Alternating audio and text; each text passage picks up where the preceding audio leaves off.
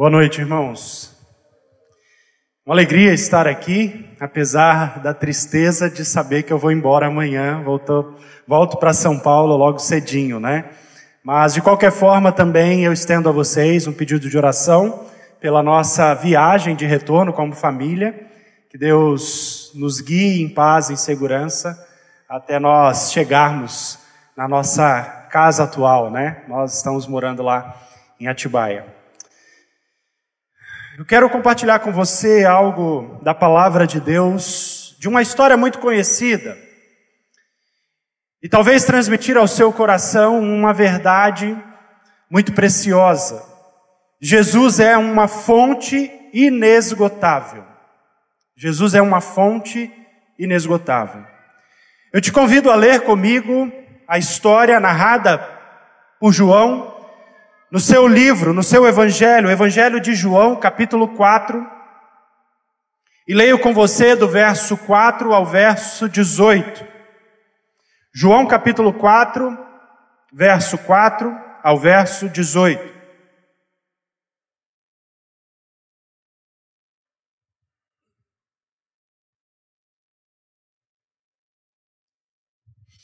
Diz assim o texto: E era-lhe necessário atravessar a província de Samaria. Chegou, pois, a uma cidade samaritana chamada Sicar, perto das terras que Jacó dera a seu filho José. Estava ali a fonte de Jacó. Cansado da viagem, assentara Jesus junto à fonte, por volta da hora sexta. Nisto veio uma mulher samaritana tirar água e disse-lhe Jesus: dá-me de beber. Pois seus discípulos tinham ido à cidade para comprar alimentos. Então lhe disse a mulher samaritana: como sendo tu judeu, pedes de beber a mim, que sou mulher samaritana? Porque os judeus não se dão com os samaritanos. Replicou-lhe Jesus: se conheceras o dom de Deus, e quem é o que te pede, dá-me de beber, tu lhe pedirias, e ele te daria água viva. Respondeu-lhe ela: Senhor, tu não tens com o que atirar, e o poço é fundo. Onde, pois, tens a água viva? És tu, porventura, maior do que Jacó, nosso pai, que nos deu o poço, do qual ele mesmo bebeu, e bem assim seus filhos e seu gado? Afirmou-lhe Jesus: quem beber desta água tornará a ter sede. Aquele, porém, que beber da água que eu lhe der, nunca mais terá sede. Pelo contrário, a água que eu lhe der será nele uma fonte a jorrar para a vida eterna. Disse-lhe a mulher: Senhor, dá-me dessa água, para que eu não mais tenha sede, nem precise vir aqui buscá-la. Disse-lhe Jesus: vai, chama o teu marido e vem cá. Ao que lhe respondeu a mulher: não tenho marido. Replicou-lhe Jesus: bem disseste, não tenho marido. Porque cinco maridos já tiveste, e esse que agora tens não é teu marido. E isto disseste com verdade. O ano é de dois mil e quatorze, agosto de dois mil e quatorze. E um ator muito conhecido pela natureza dos filmes em que ele era o protagonista, filmes de comédia, filmes de humor, ele é encontrado morto, próximo da Baía de São Francisco, nos Estados Unidos. O nome desse autor é Robin Williams. Este autor que fez muitos filmes conhecidos. E quando os exames são feitos, porque a morte dele, apesar de ser já com uma certa idade, sessenta e três anos, ela foi uma morte considerada prematura, pela sua condição física. De acordo com a necrópsia, também não encontrou drogas ilícitas ou ilegais no local, álcool no corpo do ator. E em entrevistas seguintes, a sua esposa Susan Schneider, ela disse que o ator lutava contra a ansiedade e contra a depressão. A vida de Robin Williams revela para nós a inconsistência da vida humana. E a razão ela é muito simples, porque ao mesmo tempo que nós vemos alguém, um personagem, um homem, que alcançou no decorrer da sua vida o sucesso, Ao mesmo tempo, ele lidou em seu coração com a realidade da insatisfação. Ter muito e ao mesmo tempo não ter nada. O acúmulo de bens e a alma vazia. Os muitos relacionamentos provenientes da sua própria profissão, mas ao mesmo tempo uma solidão profunda na sua alma e em seu coração. A realidade de que sempre parece nos faltar alguma coisa. É como se a vida atingisse a nós, como atingiu a vida daquele homem, que tendo alcançado tudo o que se pode alcançar nesta vida debaixo do sol, não realizou o seu coração com aquele que pode dar para ele alegria e alegria profunda. E aí nós nos encontramos diante dessa história. Uma história no mínimo interessante, porque nós vemos um diálogo de Jesus com uma mulher. Mas a, a, os aspectos interessantes dessa história começam muito antes. Diz o texto para nós, a partir do verso dois, que Jesus ele decide passar ali por aquela cidade, a cidade de Samaria. E é interessante esse detalhe na história, porque se você fosse da Judeia para a Galileia, como era o trajeto de Jesus, você seguiria naturalmente numa linha reta. A geografia daquele ambiente mostrava que o caminho de um lugar ao outro era uma linha reta. No entanto, Jesus ele faz o que nós chamaríamos de um desvio. Samaria não ficava na rota, na, na rota usual da Judeia para a Galileia. No entanto, diz o texto no verso quatro, que era-lhe necessário passar, atravessar a província de Samaria. Irmãos, a resposta ela é mais do que sugestiva ao texto. Jesus desejava ter um encontro com aquela mulher. Jesus se interpõe no seu caminho, Jesus se interpõe na sua história. E Jesus traz para ela uma verdade preciosa. Mas a maneira como Jesus lida com isso, é mostrar para nós alguns detalhes e algumas informações que descrevem para nós o contexto daquela história. Interessante que o primeiro detalhe que eu quero compartilhar com você é que o texto aqui para nós nos propõe uma metáfora. E antes que você se pergunte o que é uma metáfora, uma metáfora é usar talvez uma forma ilustrativa ou uma figura de linguagem para trazer a nós uma realidade muito mais profunda. Qual é a metáfora proposta nesse texto? Basta notar que Jesus traça um diálogo com aquela mulher e a geografia ali diz para nós qual é a metáfora. Jesus estava com aquela mulher do lado de um poço, e apesar do verso seis dizer que estava ali a fonte de Jacó, você vai perceber que do verso onze e do verso doze, há uma descrição mais clara, que na verdade aquele nome que era usado para aquele poço, a fonte de Jacó, na verdade traz luz a um poço. Jesus está conversando com uma mulher junto a um poço. E o detalhe é que Jesus, apesar de estar junto ao poço, ele traça um diálogo com aquela mulher, não apenas de um poço. Jesus fala de algo maior.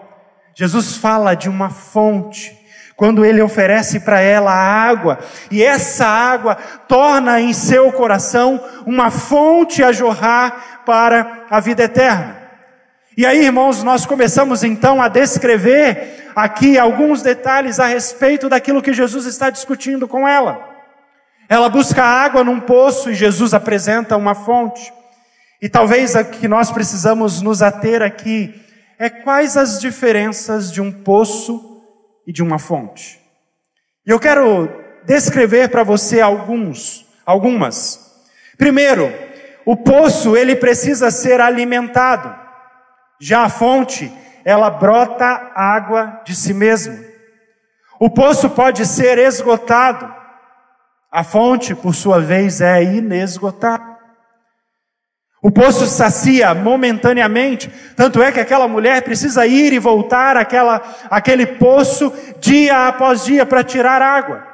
É um saciar momentâneo, é um saciar que precisa ser renovado, que precisa ser reposto. Mas já a fonte, ela sacia constantemente e completamente, porque ela jorra água de si mesma. O poço exige de nós o nosso esforço e o retorno constante. A fonte não exige nada, ela apenas oferece a sua água. É como um rio que nasce de uma fonte e ele vai ganhando massa, ganhando mais a, a, largura, e ele vai atingindo a tudo aquilo que está à sua volta. O poço possui água estagnada. A fonte, ela possui água corrente que alimenta a tudo o que toca em seu percurso. Irmãos, essa metáfora, ela traz para nós uma realidade profunda. A realidade da vida daquela mulher. Porque o diálogo que Jesus traça entre o poço e a fonte, ele traz a realidade do coração dela para ser exposto. Era como se Jesus dissesse para ela: você está procurando algo que te satisfaça e você não consegue encontrar. Tanto é que que Jesus diz para ela, é dizer: mulher, se você conheceras aquele que te pede o dom de Deus, você pediria água de beber e ele te daria água viva, diz assim o verso dez. E aquela mulher logo põe para fora o desejo por aquela água que satisfaz. Ela diz para Jesus: Senhor, tu não tens com que tirar a água, o poço é fundo, onde, pois, tens a água viva? Tu és, porventura, maior do que Jacó, nosso pai, que nos deu o poço do qual ele mesmo bebeu, e bem assim os seus filhos e o seu gado? E aí diz assim Jesus, afirmou-lhe Jesus: quem beber desta água, a água deste poço, tornará a ter sede. Aquele, porém, que beber da água que eu lhe der, nunca mais terá sede. Pelo contrário, a água que eu lhe der será nele uma fonte a jorrar para a vida eterna. E aí sabe o que essa mulher diz? Senhor, eu quero dessa água. E Jesus então começa a expor o coração daquela mulher. Porque ela não era uma mulher apenas de cântaro vazio, mas também de coração vazio. A pergunta de Jesus é trazer para ela o seguinte detalhe: vai lá e chama o seu marido. E aquela mulher, naturalmente, ela fica talvez boquiaberta, porque ela já teve cinco e ela está com um sexto homem, e esse sexto homem não é o seu marido. E ela então diz para Jesus: Jesus, eu não tenho marido. E Jesus diz: você disse com verdade, porque você já teve cinco e o sexto homem com quem você está não é o seu marido. Irmãos, dentro desse diálogo nós precisamos ampliar a nossa visão do texto. É interessante que diz Jesus que era necessário passar por Samaria. E a resposta ela é clara: Jesus desejava se encontrar com aquela mulher. Mas eu quero trazer para você luz a alguns detalhes do texto. Qual é o horário que aquela mulher vai àquele poço tirar água? Na minha versão diz que na hora sexta, ela está ali para tirar água. Alguém tem alguma versão diferente desta? Qual o horário que aquela mulher vai tirar a água no poço?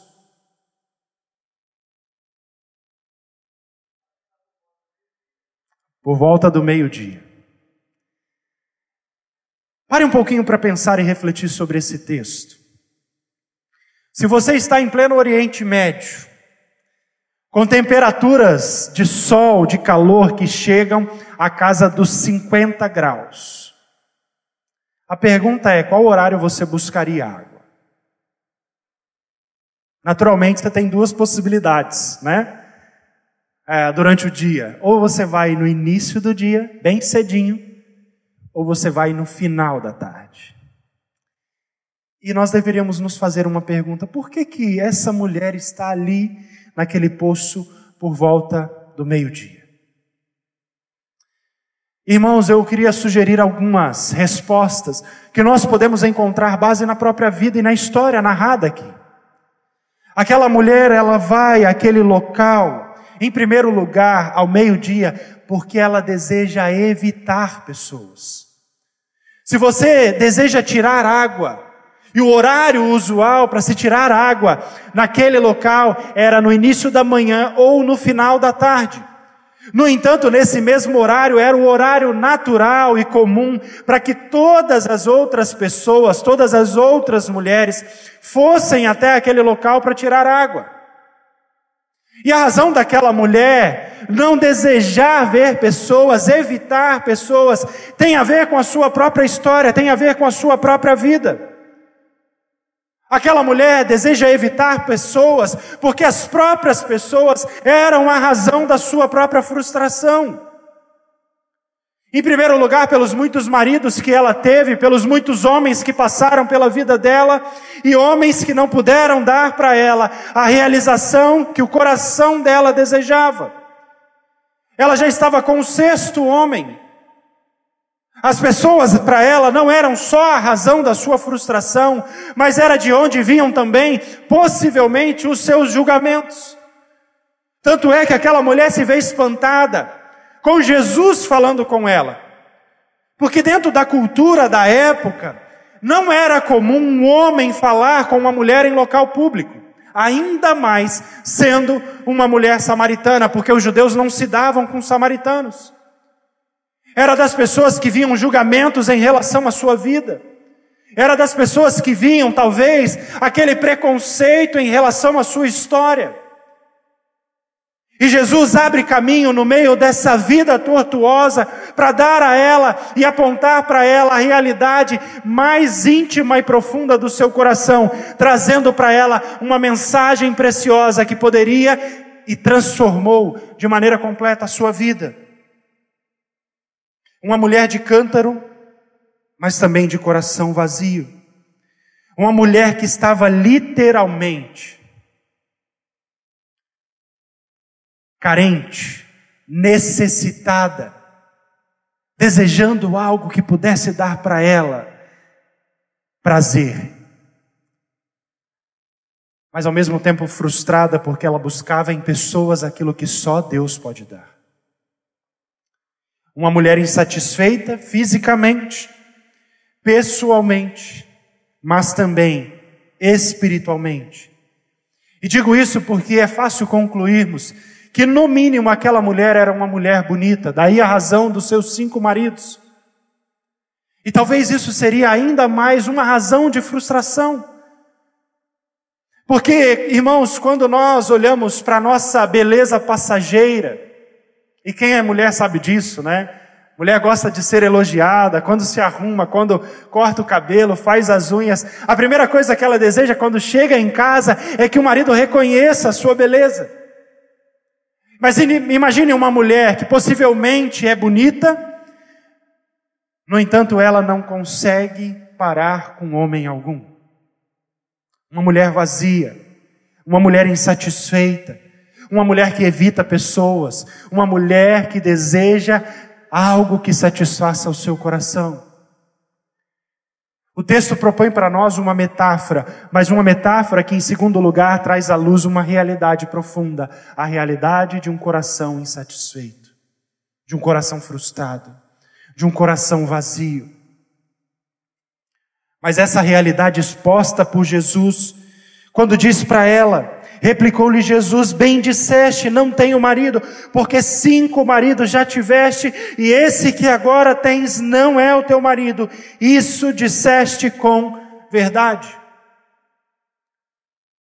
Essa metáfora e essa realidade abre espaço para que a mensagem de Jesus alcance o coração daquela mulher. E a pergunta é: qual é a mensagem de Jesus? E para isso eu leio novamente com você o verso quatorze, quando Jesus diz assim: aquele, porém, que beber da água que eu lhe der, nunca mais terá sede.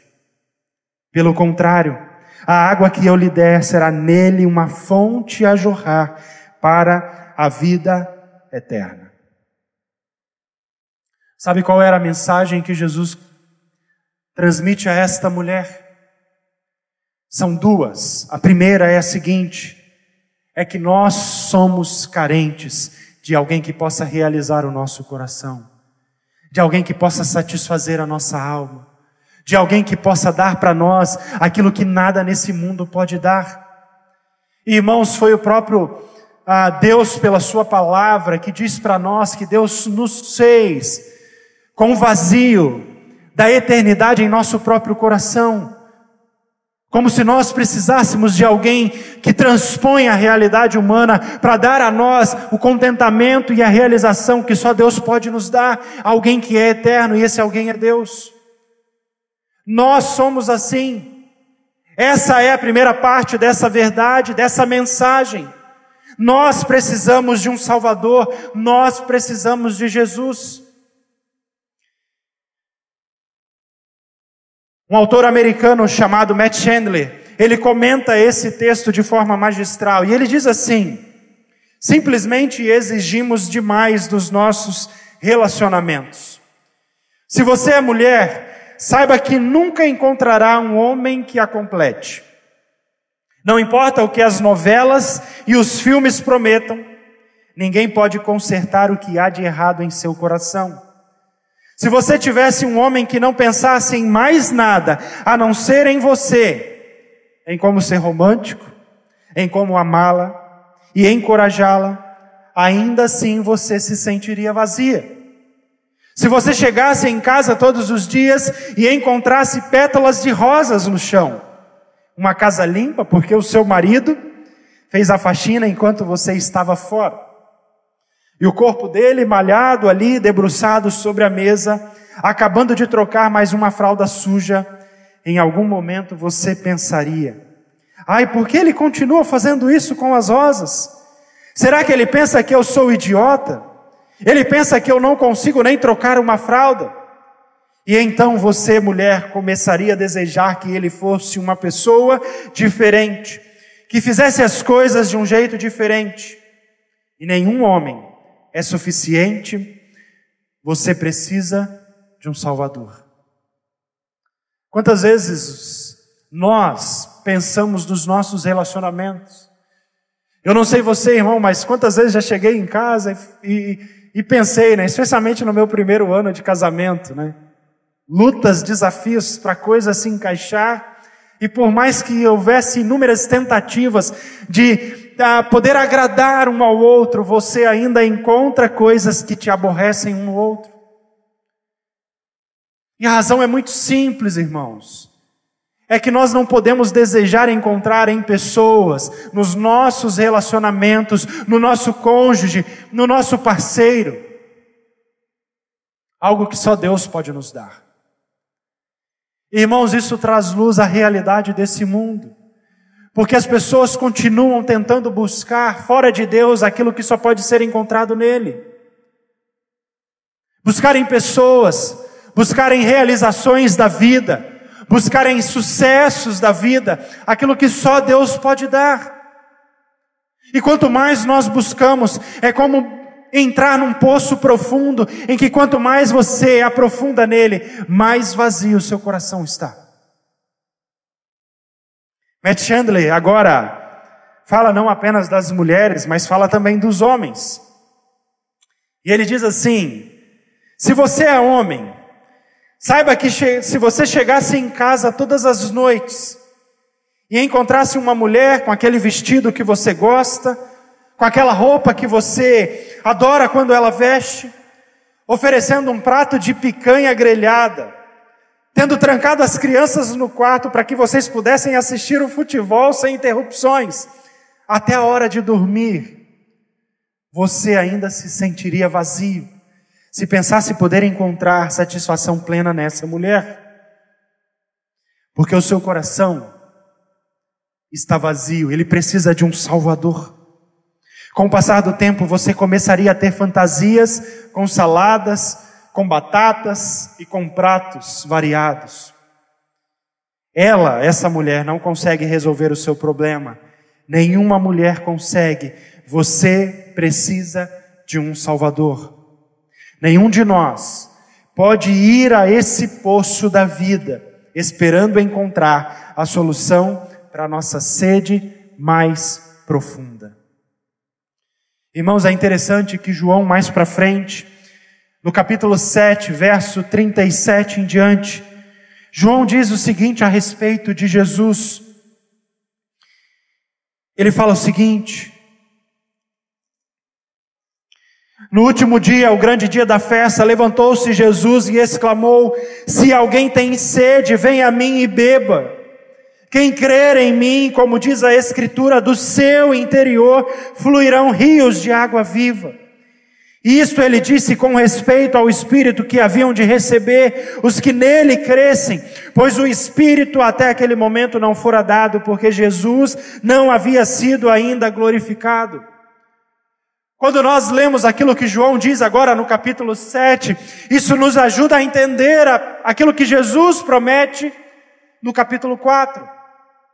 Jesus estava falando de si mesmo. Ele é a fonte inesgotável. E à medida em que o nosso coração se veja insatisfeito, se veja insaciado, se veja frustrado, o que Jesus promete para nós é uma fonte que sacia além daquilo que nós podemos imaginar. É uma fonte que jorra água. É como se você pegasse esse copo de água e você tem uma fonte jorrando água sobre ele, e aquele copo, como era a vida daquela mulher, ele vai transbordando de água e transbordando, porque uma fonte não consegue ser contida. E, irmãos, é a mesma coisa em relação à presença de Deus em nós, por meio do seu Espírito Santo. Ele satisfaz, e ele satisfaz de maneira em que aqueles que estão à nossa volta também contemplam daquilo que ele está realizando em nós. Porque aquela mulher que evita pessoas no início da história, porque ela vai ao meio-dia buscar água. Sabe qual é a primeira atitude que ela tem depois do verso dezoito?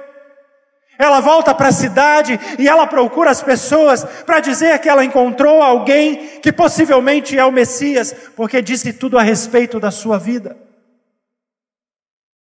E aí nós começamos a perceber a transformação do Evangelho na sua vida, porque a primeira coisa que ela faz é encarar as próprias pessoas de onde vinham os seus julgamentos. Ela vai até a cidade e chama outros para ouvir de Jesus, porque ele disse tudo sobre a sua vida. Irmãos, isso serve para muitas áreas da nossa vida.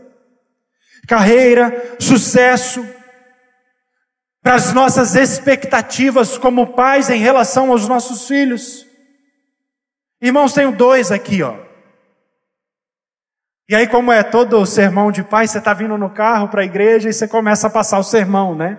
Olha, na igreja a gente vai fazer o quê? Louvar ao Senhor. Então, se a gente vai louvar ao Senhor, a gente pode fazer bagunça na igreja? Não, não podemos.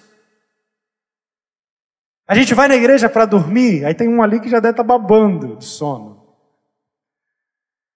Irmãos, nós temos expectativas irreais, inclusive sobre os nossos filhos, porque eles são pecadores. E sabe qual é o ensino daquilo que Jesus está apresentando para essa mulher? Que não serve apenas para aqueles que ainda não entregaram a sua vida, mas serve para nós que já entregamos. É que a satisfação do nosso coração não pode ser encontrado em pessoas, mas sim em Jesus. Não são os meus filhos que me darão alegria quando eles fazem tudo aquilo que eu espero deles, mas é Jesus que me dá alegria a despeito dos meus filhos. Não é o sucesso, mas é Jesus que é uma fonte inesgotável, que a despeito do meu sucesso na vida, dá para o meu coração contentamento, alegria. Não é a minha carreira, por mais bem-sucedida que eu possa ser, mas é o Senhor que mudou e transformou a minha vida, que é esta fonte que jorra em meu coração. Talvez as expectativas que você, filho, tem em relação aos seus pais. Irmãos, lido constantemente com pessoas, com jovens, que são frustrados porque às vezes não tem um pai que é um exemplo para eles. E aí a gente tem que voltar com eles para a realidade do Evangelho, porque a realidade do Evangelho não é sobre as circunstâncias que rodeiam a sua vida, ou que dizem respeito à sua história, mas é em relação a Jesus que transforma a sua vida e é capaz de transformar as circunstâncias e a sua história. Não é o poder, porque, irmãos, hoje você tem e amanhã você não tem nada. E se não for em Jesus a satisfação para o seu coração, em algum momento você se encontrará vazio. Sabe aquela pessoa que senta no sofá da sua casa, que pode ter tudo, mas não consegue deitar a sua cabeça no travesseiro à noite e dormir? Assim é Jesus, uma fonte inesgotável, que apesar de nós sermos carentes, nele há disponível para nós toda graça e todo poder. Eu gosto da frase descrita por Agostinho de Hipona, quando ele diz assim: em ti subsistem estabelecidas para sempre as primeiras causas de todas as coisas que não subsistem. Em outras palavras, em Deus há a razão e a causa daquilo que não subsiste ao tempo. E ele diz o seguinte: e as fontes de todas as coisas, mutáveis em ti subsistem imutáveis, e em ti vivem as razões eternas de todas as coisas irracionais e temporais, pois tu és em ti mesmo essência e vida em grau supremo. Em Jesus subsistem todas as razões para todas as coisas, porque ele é essência e vida em grau supremo. Quer encontrar uma vida que satisfaça? Busque em Jesus essa vida que satisfaça.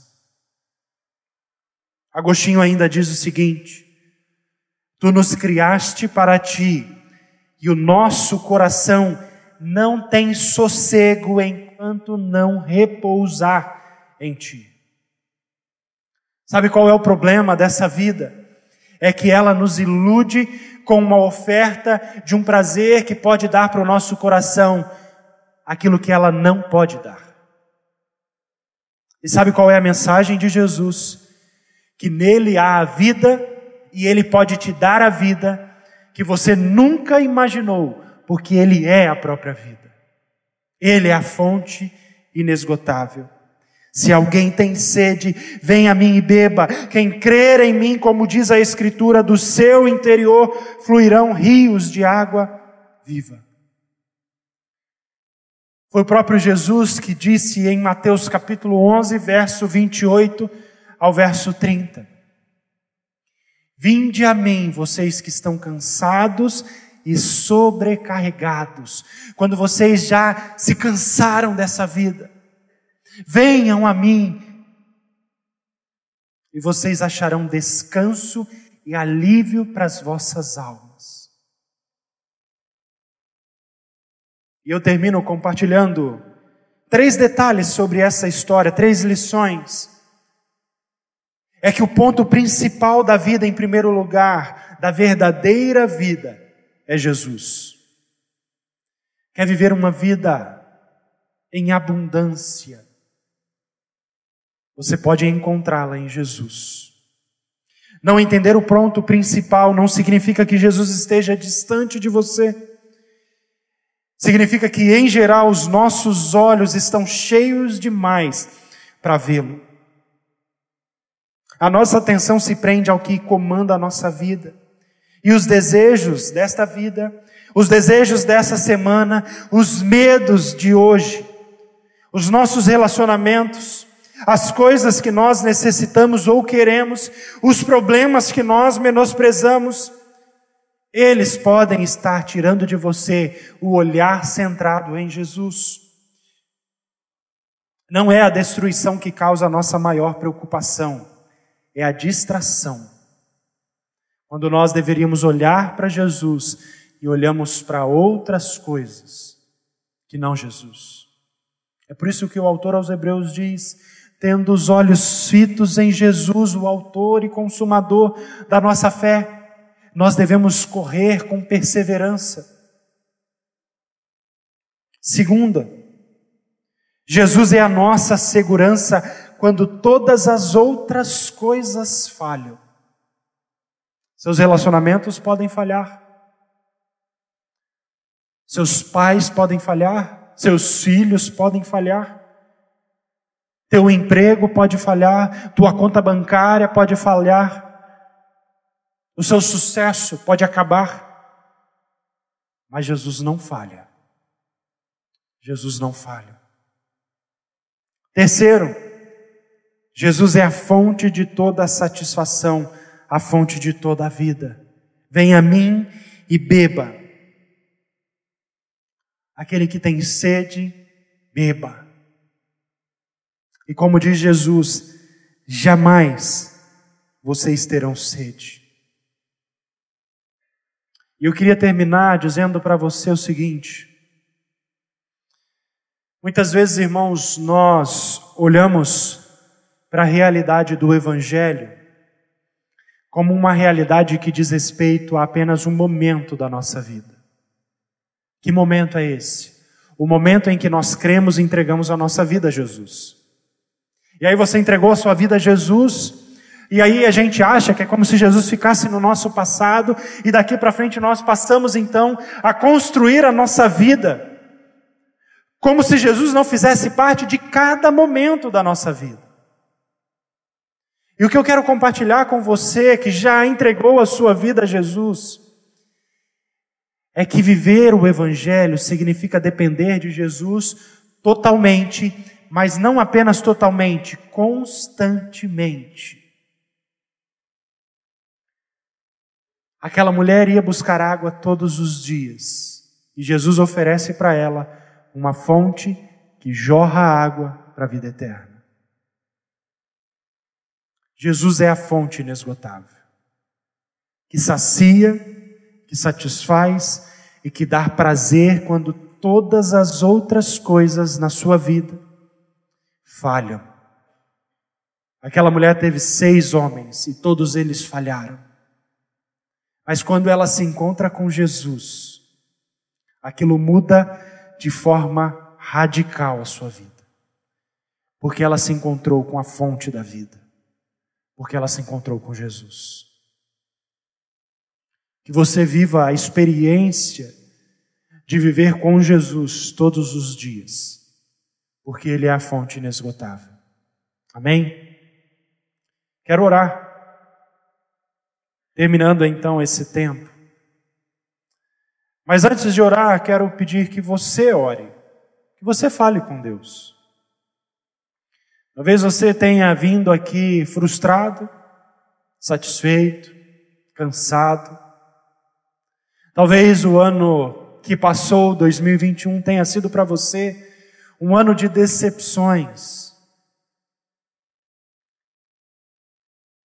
E o meu encorajamento para você é que dois mil e vinte e dois seja um ano, não de alegria, sucesso, ou qualquer coisa que a vida possa te dar, mas um ano de viver uma experiência crescente e real com Jesus. Então coloque isso diante de Deus, abra o seu coração, fale das coisas que talvez incomodem o seu coração no dia de hoje. Mas ao mesmo tempo clame a Deus para que você viva a experiência de se reencontrar com Jesus todos os dias. Logo depois quero orar por você.